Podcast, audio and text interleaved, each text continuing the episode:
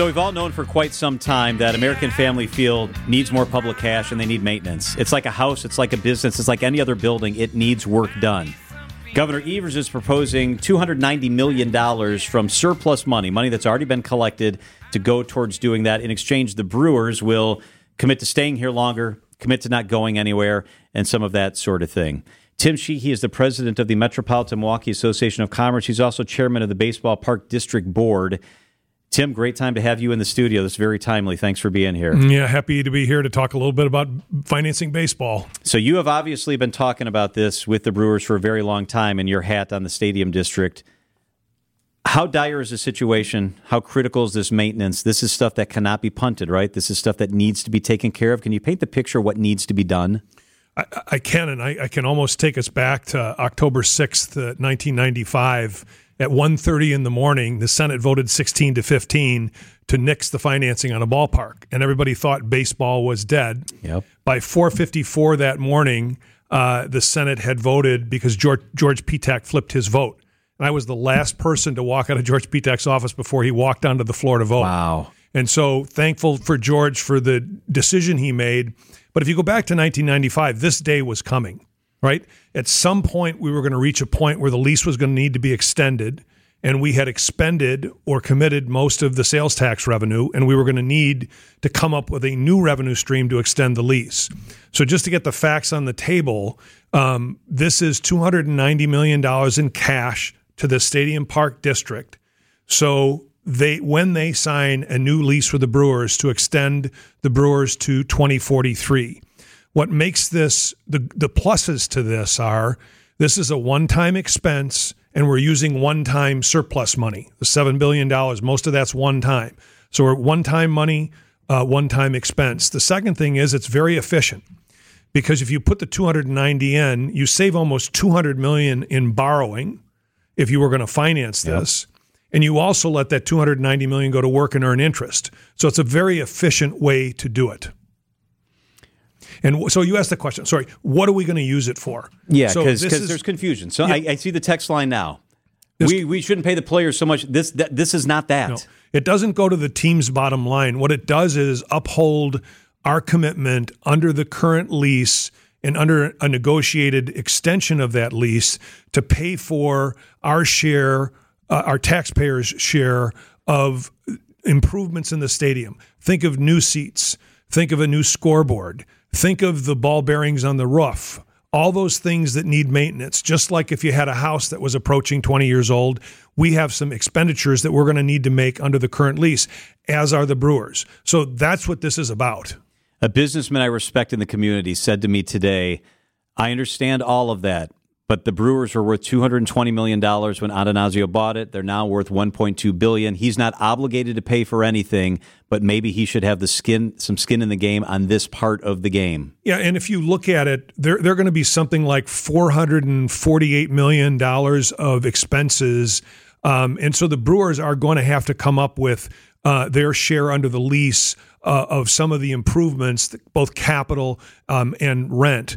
But if you also think about this, the Brewers are going to generate over the next 20 years $400 million in tax revenue.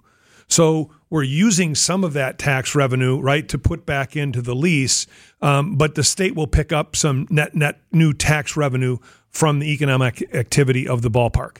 But this is a really challenging discussion because if you don't yeah. believe you should be subsidi- subsidizing or putting money in to keep Major League Sports here, you're not going to buy anything I just said. Okay, so Frank Busalacchi a member of your board, is on the record as saying we need to stop subsidizing rich professional sports teams. Is this going to be problematic on your board, or are you guys pretty much together in agreement on what needs to happen in that body? Yeah, I mean, I think the board, there are a lot of individual opinions on there. I think we're united around the goal of keeping the team here and extending the lease. Um, and if we get the financing to do that, Right now, um, we have the funds that we need to meet the current lease, but this is an extension of 13 years, and we don't have funds to do that. So, if we want to keep Major League Baseball in Milwaukee and in the state of Wisconsin, we're going to have to come up with some arrangement to, to put the financing to improve the ballpark. So, I spoke to a legislator in western Wisconsin yesterday, yeah. and you know where this is going. He's in the Eau Claire area, and he said, why would I do this? I have known the five counties he told me should pay for this, and this is their problem. We're we're not anywhere near Milwaukee, and I don't want to do this. Is what he told me. Yeah. So so think about the Packers, the Bucks, and and the Brewers. Now these are unique assets I think clearly the state of Wisconsin benefits to the tune of 400 million in tax revenue. But the thing that you really have to understand about the Brewers that's a bit unique is they draw more of their attendance from outside the metro area than any other major league ballpark. So fans from all over Wisconsin come to this.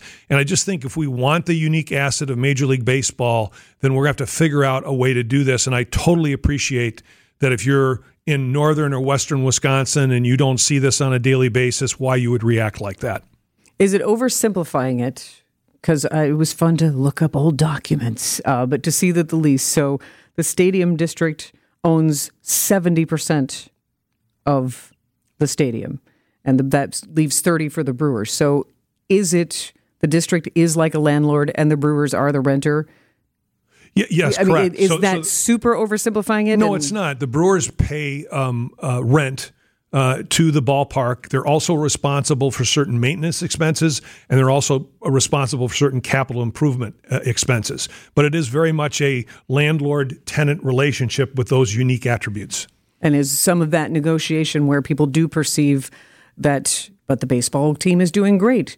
Are there things on the table like increasing their rental I mean, that could be. We're going to have to to accept this money. We're going to have to come to an agreement with the Brewers on an extension.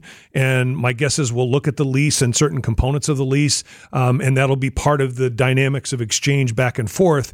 Um, and again, you know, I, am not whining about this, but um, we're a small market, and I think baseball, the NBA, and uh, football are much more important to markets like ours than they are to a New York or an LA or a Boston. They really make us unique. They make us major league. They're not the most important things uh, in our quality of life, but we have it, and um, I think it's reasonable to make an investment to keep it. So the speaker yesterday, Robin Vos, was on live with us, and he told us three or four times that he was upset that he didn't know ahead of time this was coming. What's your reaction to the speaker saying, I didn't like that the governor dropped this as a bomb in his budget deal, which is his words, not mine. I, I think it's fair, um, and not to make a joke out of this, but that's a little bit of inside baseball. And I think he also came out and said he's focused on the best deal to keep the team here. And so I thought it was a great message from the speaker. I understand why he was upset, uh, but I think they'll um, they'll get on the mound and do their work. Another thing that's been echoed repeatedly on the text line, one just popped in the Brewers reap from having a sponsor for American Family Field. Why don't they focus money instead of instead of the money they take from sponsorship? Why don't they focus some of that money on maintenance? Can you help clear up? Like that's not how this works. No, it it it doesn't. Um, again, this landlord tenant relationship. The taxpayers own the bulk of this the um, stadium. They want to make sure that it's in good shape, so the Brewers continue to play there. We continue to get concerts there what the Brewers do with their own revenue, the TV sharing, uh, the revenue sharing that they get from TV, um, what they spend on players, that's their business. And I think it's a fair argument to, whether whether that's a baseball argument, right? Do I like the product on the field? Are they winning? Are they doing the things that they need to win? And we heard about that for years with the Bucks. But those are two different discussions. Tim Sheehy, he's the president of the Metropolitan Milwaukee Association of Commerce, also the chairman of the Baseball Park District Board. Man, I hope you've been sleeping good the last couple months because you're going to have some long days coming up, Tim. Yeah, I thought I would retire before this came up again, but I didn't make it. Missed it by that much. Yeah, you were almost there. Thank you so much, Tim. You're welcome.